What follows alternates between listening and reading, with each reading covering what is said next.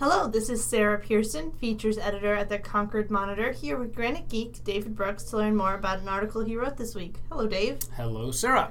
So today we're going to talk about the latest Science Cafe. Yes, indeed we are. It was uh, last night, Wednesday, at Makris Lobster and Steakhouse here in Concord. Standing room only, as usual. I got to say, Concord just can't get enough of talking about sciencey stuff uh, amidst uh, food and beer. So. so, what was the topic this week? Well, the, the topic was uh, I, I, titled it "The Secret Life of Trees and Microbes," uh, and it was sort of prompted by research I've heard for years about uh, ways we're finding that that plants and trees are the are sort of the sexiest example, but not the only one, interact with each other and with sort of the, the microbial invisible world, mostly underground, to do things that we didn't really expect that plants did. Uh, we had uh, Serita Frey, who's a principal investigator for the Frey Lab at UNH. She's got a whole bunch of people working under her with her uh, which investigates uh, how trees and plants interact with the soil and microbes. Uh, we had Tom Wessels, who's a terrestrial ecologist, professor emeritus at Antioch University of New England, uh, and author of several books, including The Awesome Forest Forensics, which is a really good book. And Dave Anderson, a director of education at the Forest Society, who you've probably heard on New Hampshire Public Radio. So. So, what did you guys talk about? What did we talk about? We talked about a little of everything, which is kind of how it goes at Science Cafe. uh, they're led by questions from the audience, which can go anywhere. Uh, but so, but mostly we talked about the fact that there are uh, of how um, forest and plant life is much more complicated than it seems from you know, it seems complicated enough looking at it, but there's it's more complicated than that because there are things like the mycorrhizal fungi and other microbes that interact with the roots. They basically they end up exchanging nutrients from the plants to the point where many of them only exist on the roots of particular plants, and there are some trees and plants that can only exist if these fungi are around. So it's almost like these two separate organisms are really one organism because they can't live without each other. They have to be together. Uh, it's you know it's all or nothing for it, and uh, it creates connections that. Uh, that uh, Serita Frey called the, the, Wood Wide Web, which I thought was a I thought was a good one. You're gonna you're gonna try and trademark that, aren't you? No, no, I think it's already been out there. it's too late. So, h- how are these trees communicating with each other?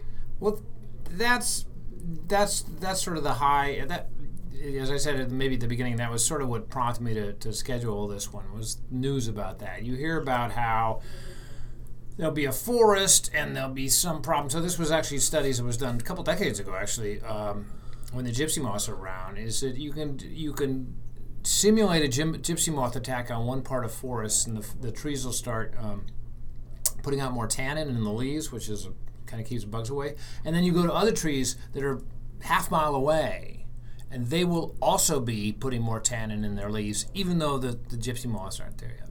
So these somehow there are and in this particular case is actually um, it ended up being a pheromone the equivalent of a pheromone that was released in the air and sort of wafted over and the other trees mm-hmm. smelled it so to speak and said holy toledo i better get ready.